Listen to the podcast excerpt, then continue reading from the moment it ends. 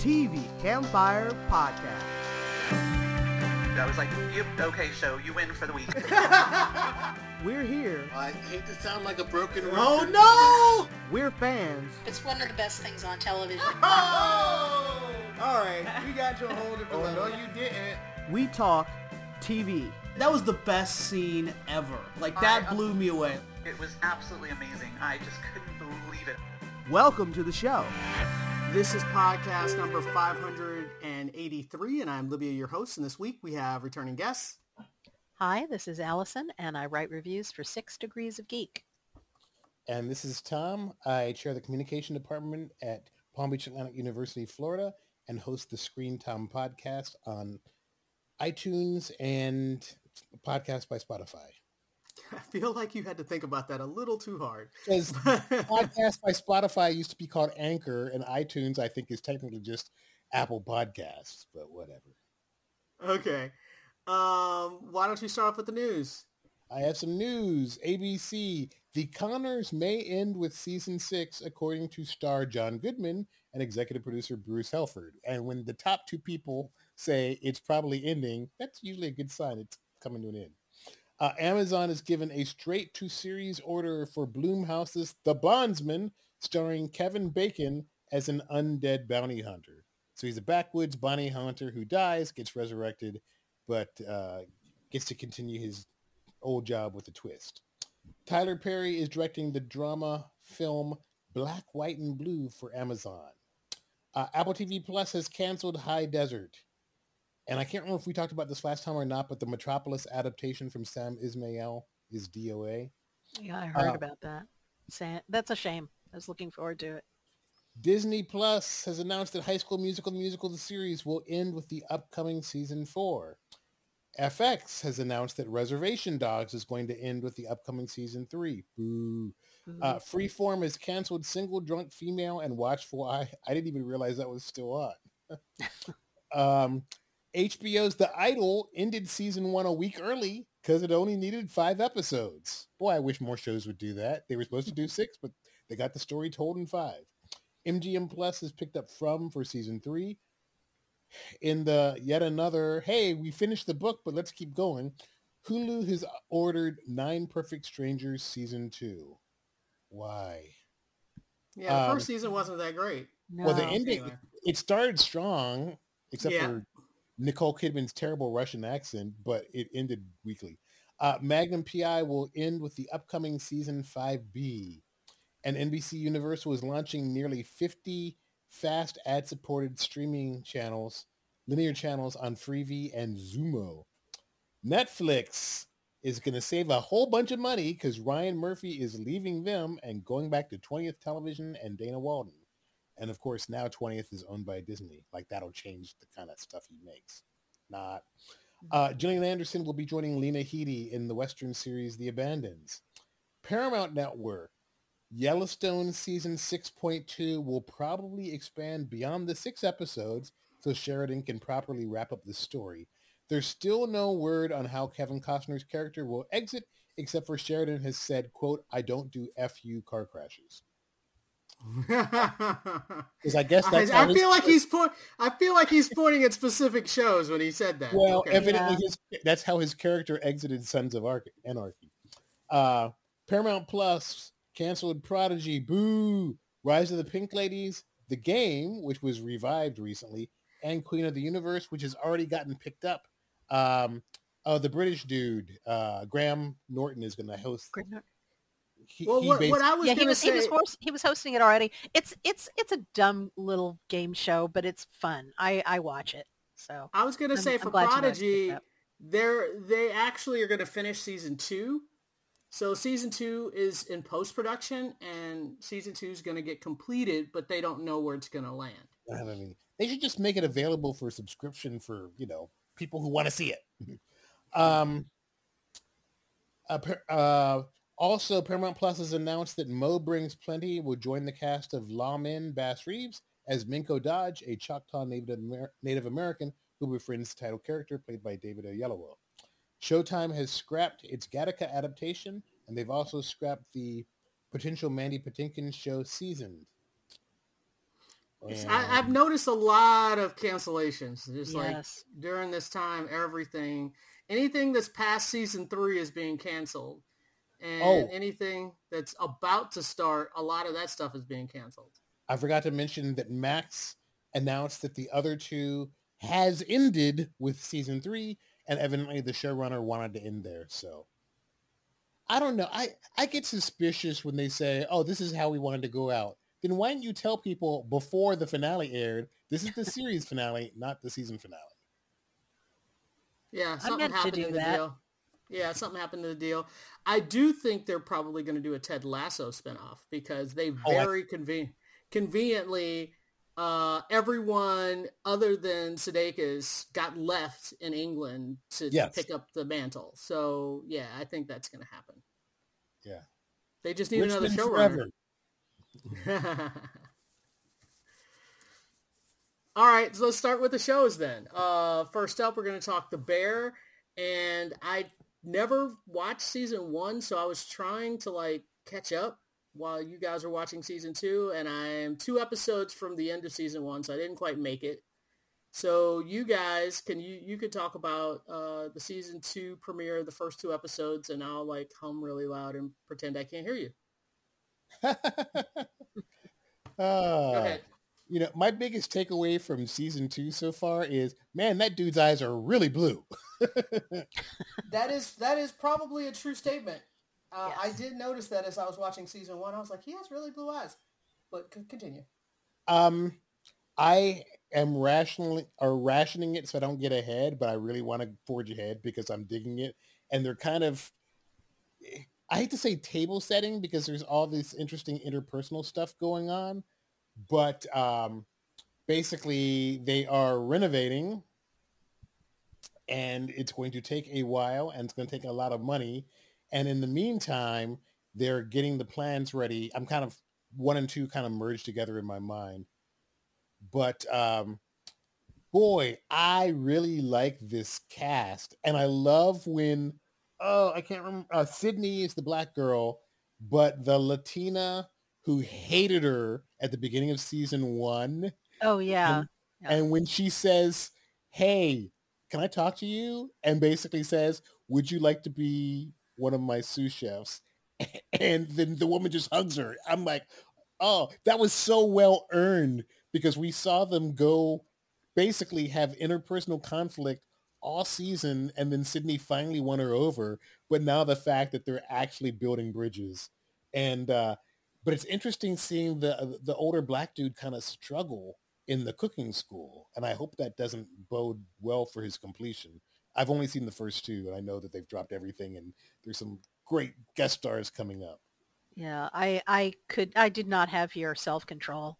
I just barreled right through this thing, you know, just immediately and and devoured the entire season in this in the course of like about two nights. So, um yeah, it's I I, I like you, the two first episodes sort of bleed together uh, in my mind. I think thematically because they're really about the same thing. They're they it starts almost exactly after uh, they you know the the ending of season one, and we see the the sign of the beef coming down as they're about to Mhm. do renovations and turn this into their own restaurant.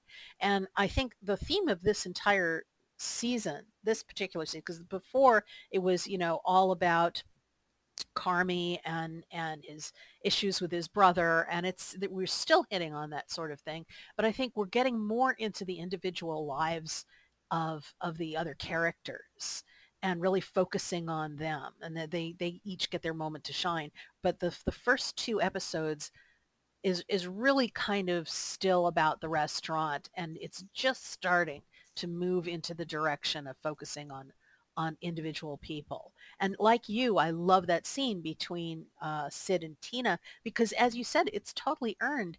the The relationships feel real. It doesn't feel like, oh, I guess they're friends now because it's episode two. Um, it's you've seen them develop, and you've seen how um, Tina's taken pride in what she's doing, and and the idea of actually becoming a sous chef is something that just it, it makes her whole life.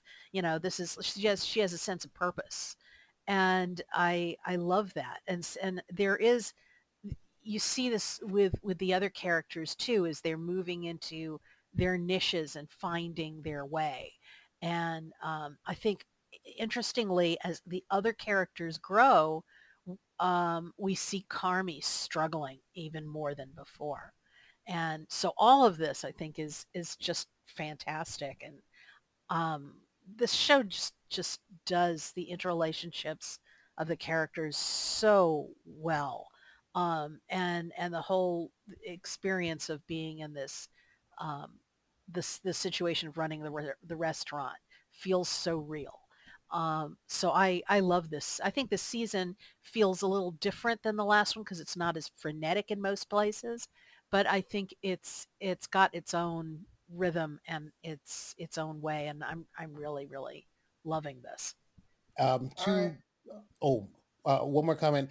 That was Robert Townsend as Sydney's dad because I'm like, is that Robert Townsend? And I had to go to IMDb to find out. But the second thing, is it me or is something going on with Carmy and Sydney? Because it looks like there's a little bit of the something. show keeps the they the showrunners keep insisting insisting that they're just pals and and business partners but there oh, is there- sometimes sometimes the actors take it into their own hands. Yeah, oh and you're there there is so much more you know they introduce a, a, a woman named claire to be like a, a kind of girlfriend for carmy and she she comes in in the second episode I, I saw her. yeah, and and I got to tell you, they this and in later episodes there is more chemistry between Carmy and Sid fixing a table than there has been in any of the scenes between him and his girlfriend this this season. It's uh, they are Well, just well, awesome together. Let, Yeah. Let's move on. Let's move on before we give any spoilers. All right. Uh, next up, we're going to talk about Superman and Lois, and it's the last two episodes of the season, and it is the introduction of uh, Lex Luthor, and as oh god, who's the actor's name? I just blanked on an actor's Mike- name. Michael Cudlitz. Thank you. Michael Cudlitz. Uh, so Scary Lex. Yes, he is a sca- but he's like a scary thug mobster Lex, which I'm not Yeah. sure. I, I don't think I. li- I mean, Lex. The thing about Lex Luthor is that he's smart. That's his thing. That's his lane. Is that he's smarter than all the other villains. He's smarter than Superman. That's how he beats Superman. And by making him this kind of vicious, bloodthirsty killer, eh, I feel like that was the Bruno Mannheim lane. I and I don't. I, don't know if I like it. he had the plan. He told Lois exactly what to do in episode 312. She didn't take his advice, and 313 there were consequences. I'm not disagreeing on that, but the consequences were still more thug-like than than a brilliant play Like, oh my god, I can't believe he outthought me. Like, I don't feel that from him. I like I like the revenge thing, and I love Michael Cudlitz. Don't get me wrong. I, Oh, I- I really I- I know, I, know. think he's a great, great Southland. actor. Uh, I just I'm not sure about this trajectory, and I guess maybe their whole thing is like everybody has done a smart Lex, but I kind of want to like let's see what you guys could do with a smart Lex. Lex That's- is dangerous. And the fact that he was in jail for 17 years for, of all the things he's done, and he's done a lot of stuff, but the one thing he didn't do, that's the thing he went to jail for. So I don't mind him being a little thuggy when he gets out of jail. But when he sets, when he, when he insinuates himself back at the top of LexCorp, you know, I, I would predict we're obviously moving to Metrop- back to Metropolis because they're getting rid of all the Smallville characters. yeah, that's true too. And they moved uh the the character that I want to keep, which is uh God, what's his name? Yeah, they're moving him to Metropolis. So that all works if everybody's in Metropolis now. Um, Um, because it's called well- Superman and Lois, it's not called Smallville. Yeah, seriously. Yeah, been there, done that. Went ten years. Um, I thought it was interesting. I mean, if you didn't realize that Rebecca Staab, fun fact, the the Invisible Woman in the Roger Corman Fantastic Four that never got released, if you didn't figure out that Sam Lane's new girlfriend was evil, smack yourself. Come on. well, first of all, he picked her up Come on an app and so obviously she's a serial killer. Like anytime on a TV show you date somebody on an app, on a dating app, they're going to be a killer. Um. So the yeah. So Or, I was not working for your son-in-law's mortal enemy. right one of those things so i was not surprised by that turn um i did like uh lana and steele getting together that that made me happy Well, they were getting everybody coupled off. yeah i So- mean it's cool i liked it and um i still think jordan is a whiny baby He is. like he, he is such a whiny baby um and i don't know if it's the actor the way the actor's playing the character That's or the the, way it's the writing. part of it is i would agree they're they're making him whiny I do Um, like I I, do like Jonathan. V two better than Jonathan V one though. Uh, he is, I guess, a str- I don't know if he's a stronger actor. They're giving him more to do. I'm not quite sure which that is. Um, but I've always liked Jonathan better than Jordan. So Oh yeah. There you go. When the comics He's just he's he's just particularly whiny now. I'm just like, dude. Well, the whole thing with Sarah was just so uh, get don't care, move on. Exactly. All right. So that's really all I got to say about Oh, Superman. oh, I mean, oh! yeah, The, the, the twist, the fact that Bizarro's back, and basically Lex keeps killing him and turns him into Doomsday. Oh, right, right, right, right. So and and, and it ends in the middle of that fight. So Yep. We don't get a conclusion. Though they've moved it to the moon, so I guess there's less destruction of people and property. So I guess that's good. Yeah, But I feel like if they overly destroy the moon, that'll have other other effects. Um, but yeah, that was a good little twist, and I'm glad that this show at least has one more season. yeah. It would have been Um, a bummer if that was the end of the series. Yeah. All right, let's move on. Next up, we're going to talk about Hijack, and I'm going to let Allison start. We're only talking about the pilot because that's literally the only episode I can make it through. I got through the end of the pilot. I was like, this I show's watched trash. 101 and 102, so I mean, does it get better in the second episode? No. Um, no, no, but there's, there's one character who who's actually pretty smart, but he doesn't make it through the episode, so yeah. he was too That's- smart for his own good. That's the thing. There's uh, he's the only smart one and the only sympathetic one, and and by the by the end of two, it's like he's not coming back for three. Um, I mean, So- so much I for felt like I felt like I was like, oh, I was like, oh, we're supposed to be cheering for Idris Elba, and you get to the end of the episode, and I was like, are we not supposed to be cheering for Idris Elba? Like, what's happening? And then the captain of the of the plane, I was like, dude, dude, yeah, come on. Like, I feel like after 9-11, everybody as a society has like Well, decided, you know, That's why, that's why they have the locked cockpit, cockpits. exactly. Right. exactly. They have it for a reason. And I like I said, I feel like as a society we have all decided that none of us are gonna be, you know Yeah, no, no, it, no one is willing ever basically most people on planes if that happened, that goes down, everybody's like, Okay, I guess we're dying.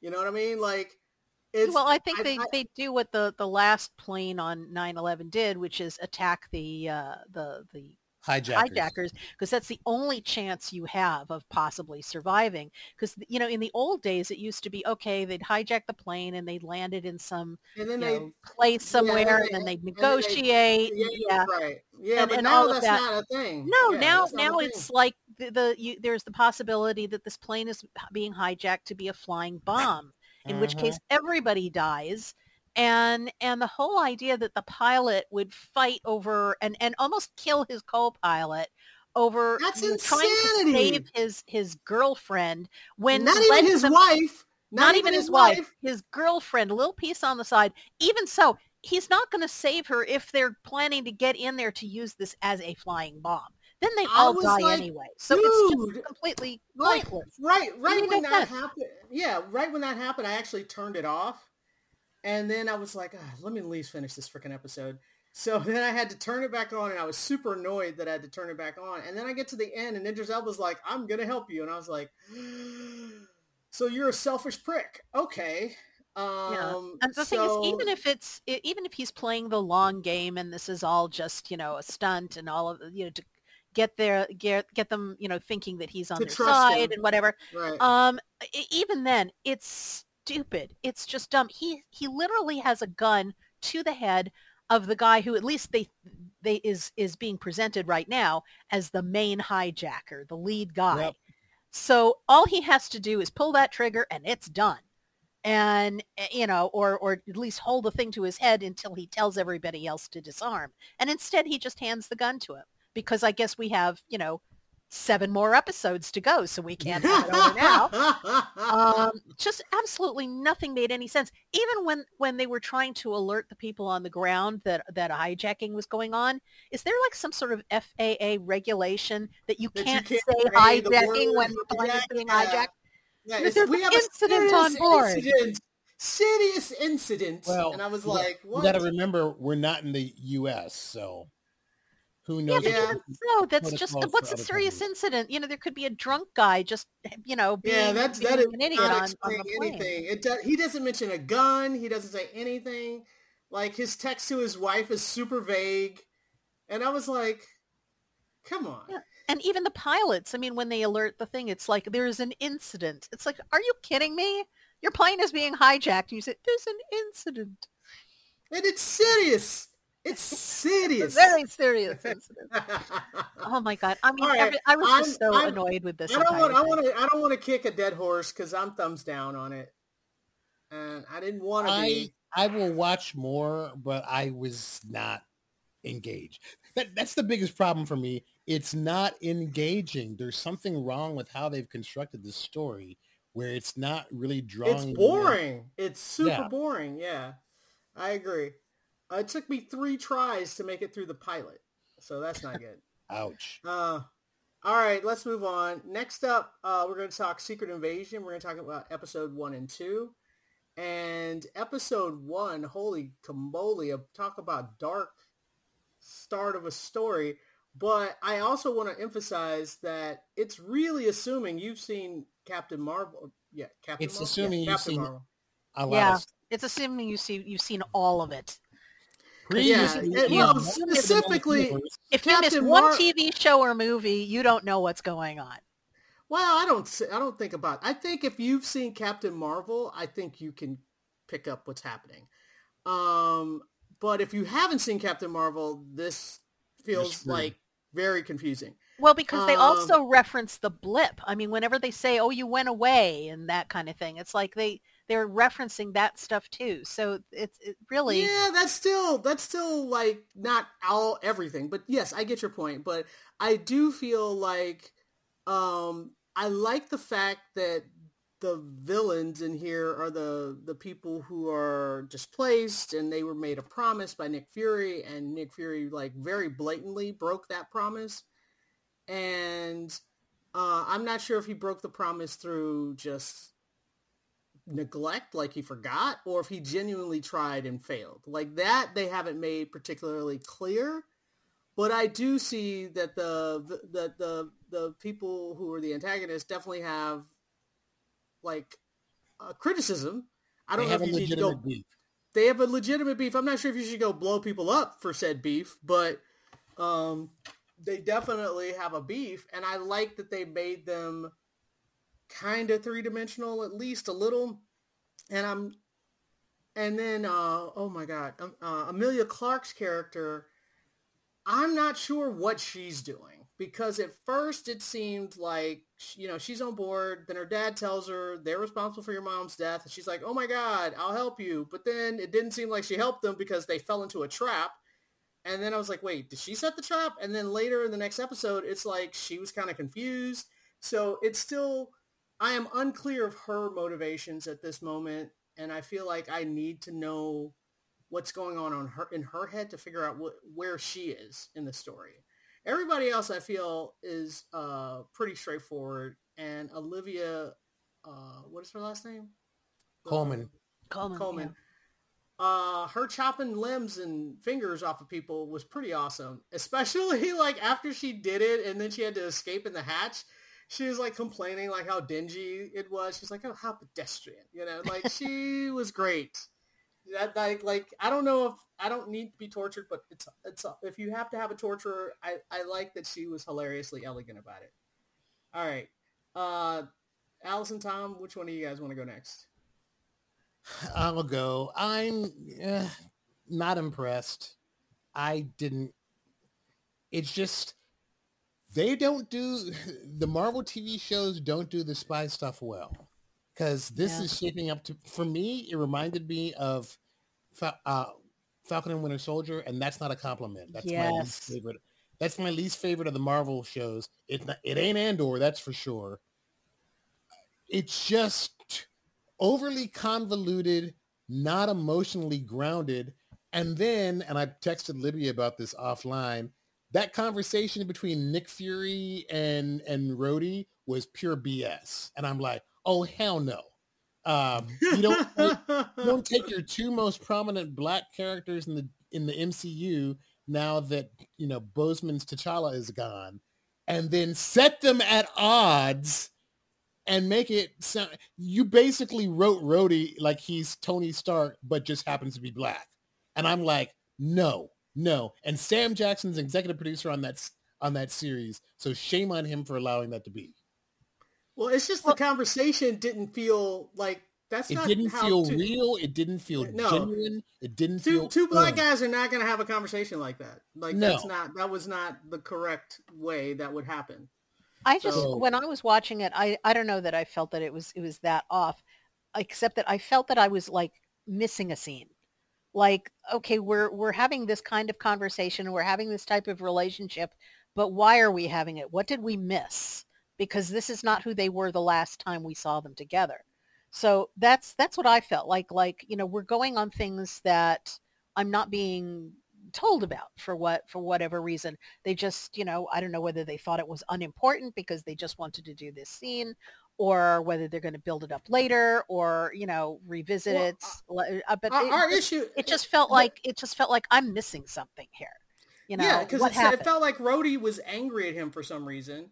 yeah and i i didn't know why it just made no sense and he was treating him with contempt and since Correct. when do you treat him with contempt um, of all the people in the world you know he's he's he's like Nick Fury is is legendary. You don't just you know blow him off and say you're old now. Um, it's just uh, so much of that was uh, was getting on my my last nerve. I mean, if you want to do the old soldier story, fine, but you have to, you can't just do it like five minutes after we've seen him.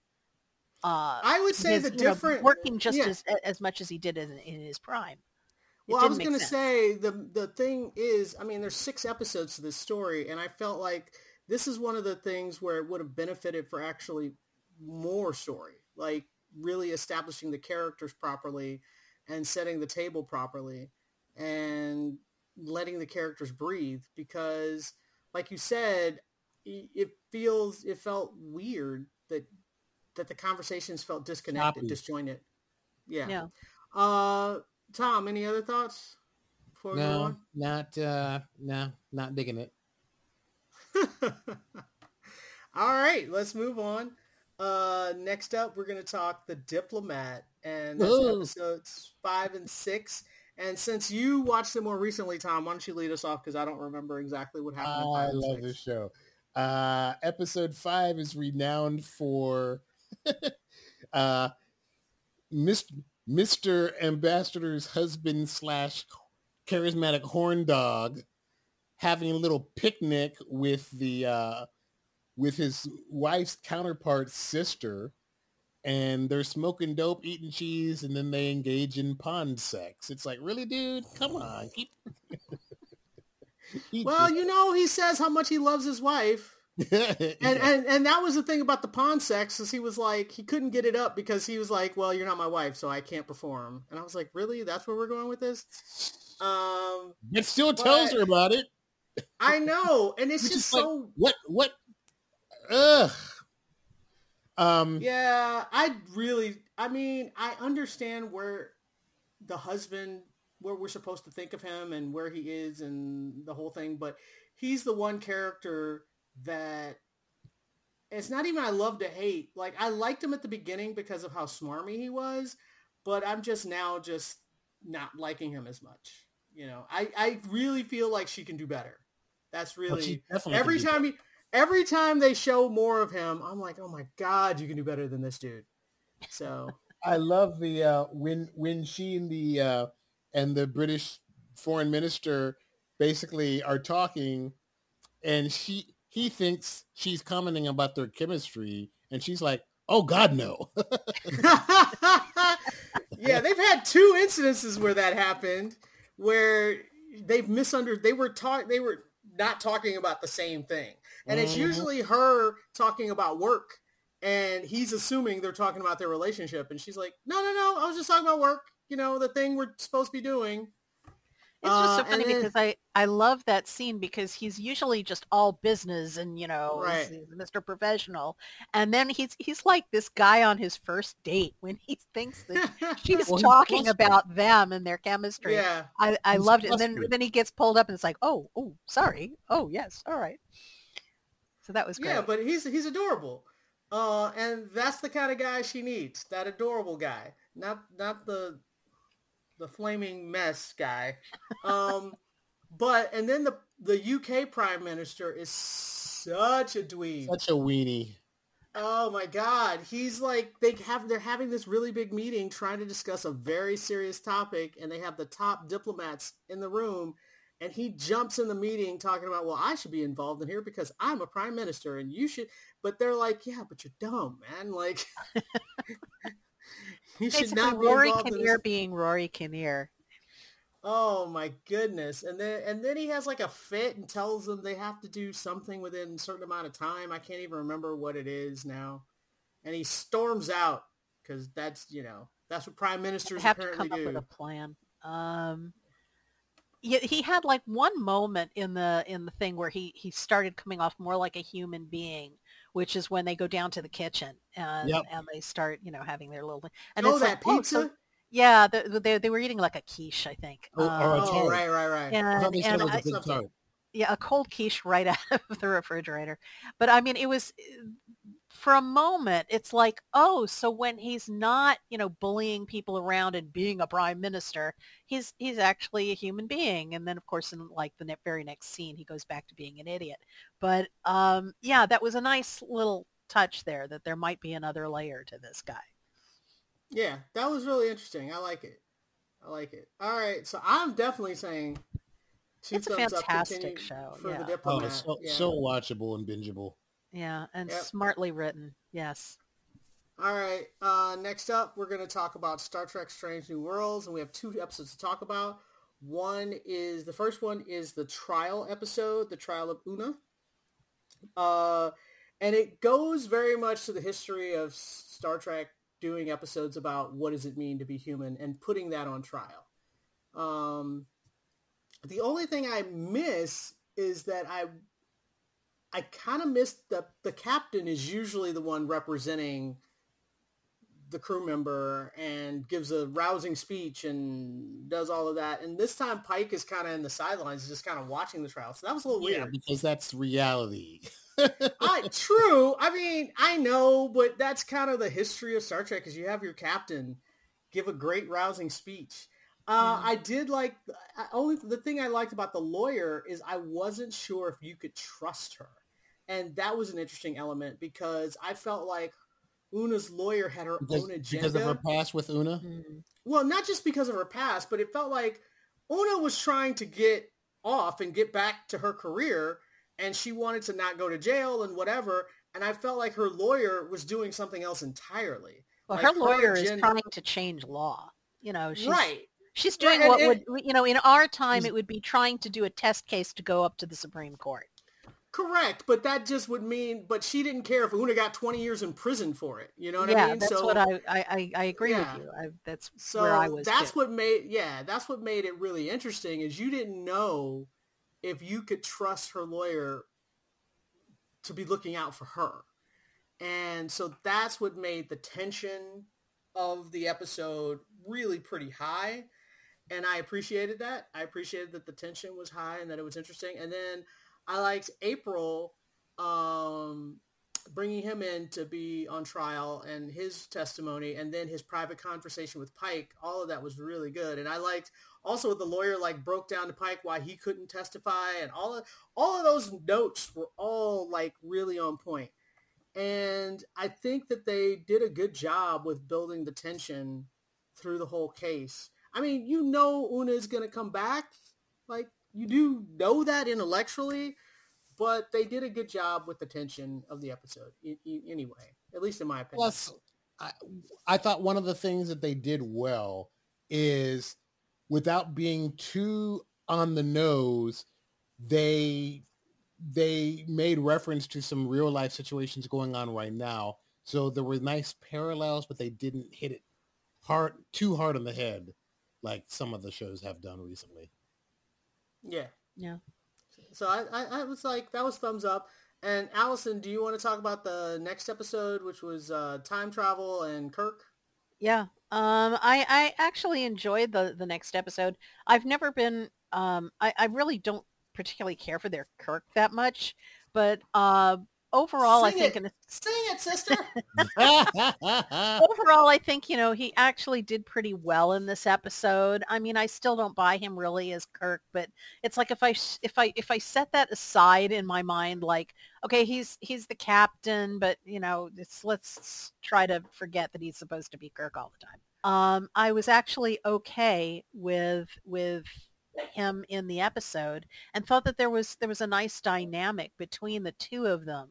Um, you know, they seem to have fun when they do these these episodes where they flash back to uh, the 20th century. Trek tends to have a good time with it.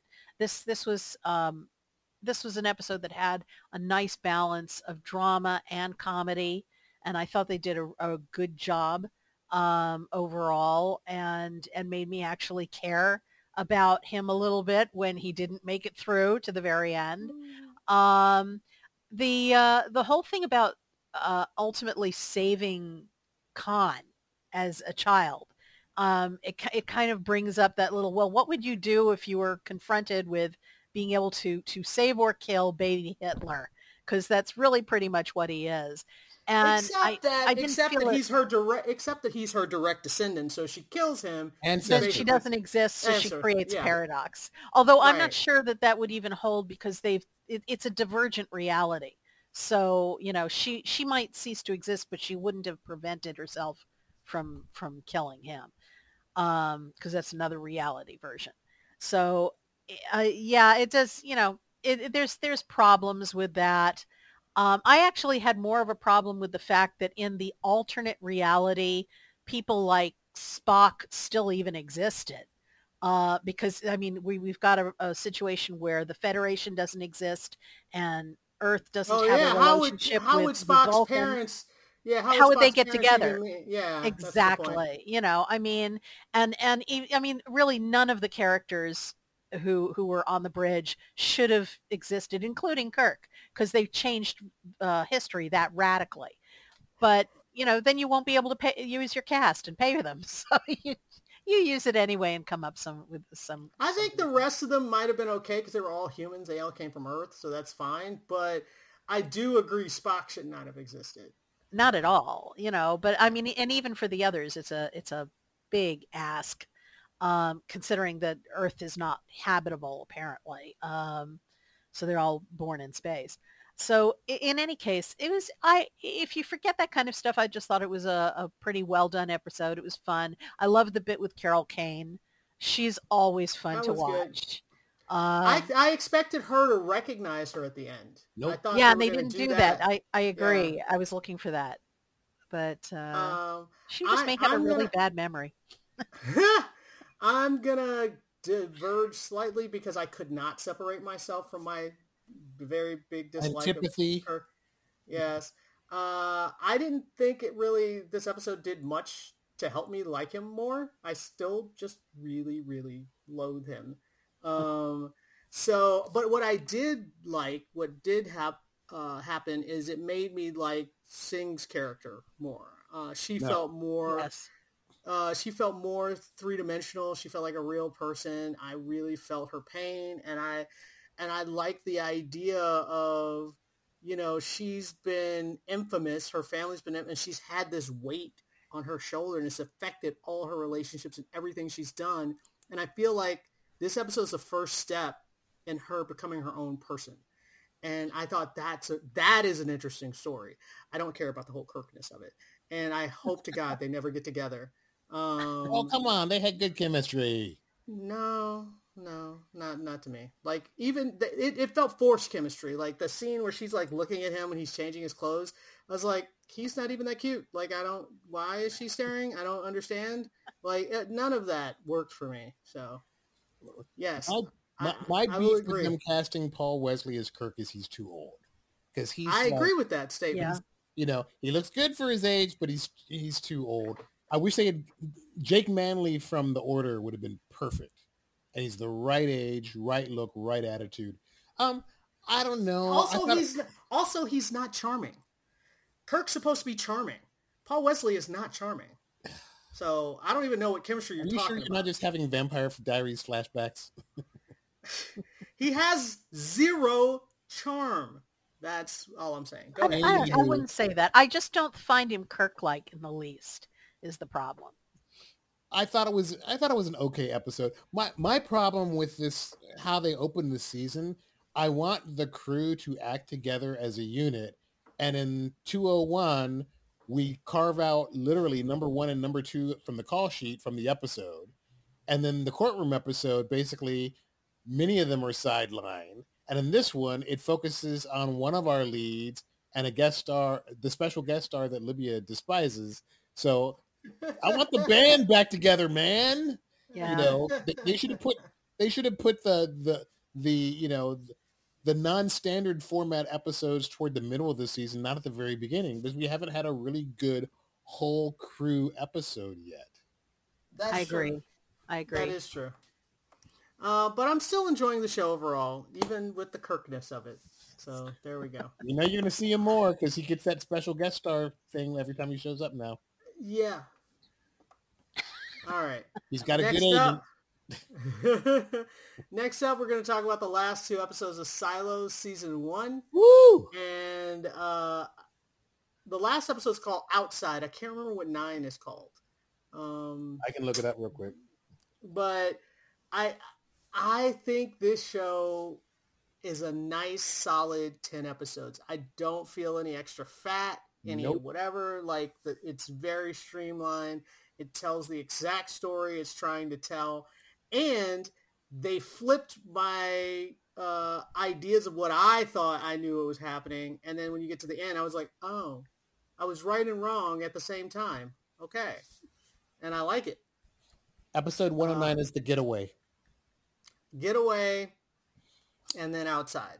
I mean, we knew eventually she was going to have to go outside because that's what the first two characters did.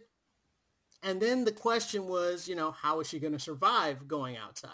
That Better is the, yes, I liked how that all clicked together. Like, you know, her first conversation with the IT guy before he's even mayor is about the fact that she stole some of his tape and he's freaking out about it out of proportion of the situation. She's like, I don't understand why you freaked out so much about me stealing some of that tape. And when you get to the end, you're like, oh, that's why he freaked out about her getting some of that tape. Like it all, every, all the pieces that they've laid out all come together in a really tight puzzle. And uh, Rebecca Ferguson did a great job just looking all dirty, defeated, and just being, you know, ready to be done because she was just like, I'll sacrifice myself for my family. And she did exactly what I wanted somebody to do, which is when they're like, everybody, when they go out, they always clean. And I was like, dude, I would not. And I was so happy when she took that pad out. She just like dropped it like she was dropping a mic. She's like, yeah, I'm not cleaning. I was like, yeah. Well, that was like the it. point. That was the point behind the false display was to, you know, make people think that it, oh, it's wonderful out there. And if I clean this, people will see how gorgeous it is. And yeah, that's not happening. And she realized that it was, it was false. She Right. realized that that was yeah, not. and I like was that she she saw the footage and was like, "Oh, it's the same footage." Mhm. And for someone who doesn't see footage ever, the fact that she connected that it was literally the same footage, I thought was really cool. Well, I, th- I think the giveaway was the birds because you know Yeah. she Yep. she played that over and over and over again, so she had it like in her head, And then she's out there and suddenly she sees the same V formation of birds flying Yep. across the screen and you can see her eyes just, you know, it suddenly twigs where, yeah, this is not real. But if they Um, hadn't fixed her tape, she still would have been dead. Like she still would have died. Yep. Yeah, because that's that that was, you know, up to up to her her friend who suddenly realized, you know, okay, well there can't be anything with the tape unless of course there is. And and yeah, and that was all of it. And I I do love how they they wove that into the story because the way they did it, you're not looking at it as aha, it's going to have something to do with the tape. It just sounded like some petty bureaucrat Right. focusing on something trivial because he's an idiot. And and so Exactly. It just you, it just never hits you, even though they keep hitting you with it through the whole season. Um, so when it finally turns out to be key, it's like, of course. Uh, but yeah, they they just do it. They do it in a really good way. I, and I I want to ask if you guys caught this at the end because I talked to one of my other friends and he did not understand the last shot. So I want to make sure we're all on the same page, which is when she finally gets outside, she goes over that hill and the false display f- flickers out and she can really see what's out there. We see a destroyed city in the far distance, Yep. but right in front of her is like 20 other silos. Yep. Did you guys She's saw that, standing, right? Oh, oh, Oh, sure. yeah. She's standing in a field of these circles, which are clearly silos, just like the, and they all have the little, the little camera Doors. things set up, you know, Right. at the door. Um, so there's and and God, there's like dozens of them everywhere, just spread out. Well, we field we know that we're in silo 18 because we've because seen of the his- little key that that key, right? that So he we know we're silo 18. So there's at least 18 silos. yeah, and probably Uh, more. It looked like a lot of silos out there. And uh, Right. and yeah so i'm i'm curious i'm i'm really eager to see what they do with that next year to see Well, if she I mean, obviously has to. Well, my thing is, she doesn't have that much air. No, to it's, it's obviously out. radio. Yeah, it's obviously radioactive outside, so she can't take her helmet off. So Well, that's- she only that's the has a thing that- limited air supply. it's not just radioactivity the, the tape wouldn't save her from the radioactivity the, it's there's some kind of toxin in the air that, In that air. she Right, is- probably. is Right, right, right. breathe. Well, Uh, my whether it's, point you know, is, but yeah. but yeah, she has very limited air. So if at the very best, she'll suffocate if she doesn't get into shelter. So I'm sure we're going to see what the other the you know at least one other silo is like. But what what I'm fascinated with is is like are the other silos are you know are they just like this one or do they each have their own culture? Do they each Um, have their own rules? Yeah, I'm that's what I'm really eager to see. I feel like the silos, like the one person, he's in communication with the other silos. I feel like he's talking to the other silos. Who? Uh, Tim Tim Robbins' character? Yeah, I think he's the only one who is aware that there's more than one silo and that he's communicating with them.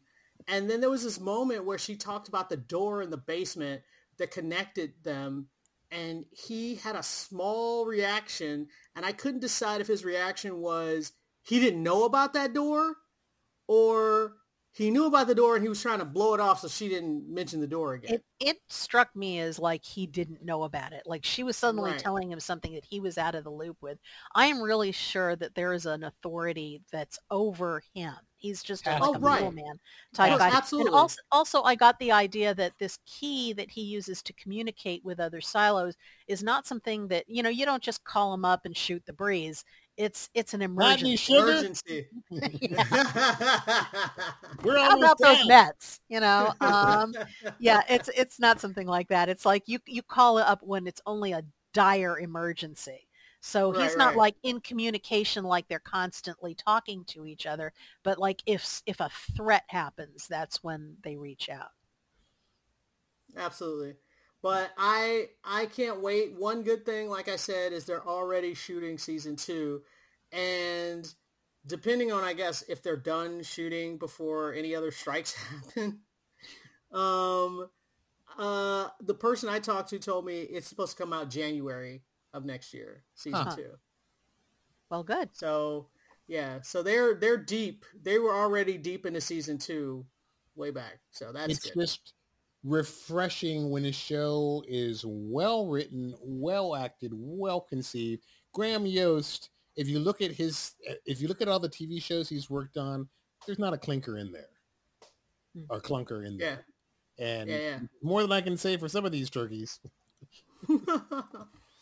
All right, let's wrap this up. Uh, and I just want to say for everybody who's listening, uh, and if you haven't noticed, we have gone to a bi-weekly, not as in two times a week, but as in every two weeks, uh, recording at least for the summer since there's so few shows now. So if you're wondering where the heck our podcast is, that's what's happening. So uh, just wanted to put that out there. So let's let's end this. Uh, if you guys have any questions or comments, you can read them at tvcampfire@gmail.com, plus on Twitter or on Facebook. You can listen to us on sci-fi.radio, 6 Degrees of Geek, and iTunes. And we'll talk to you guys next time. Bye-bye. Bye. Bye.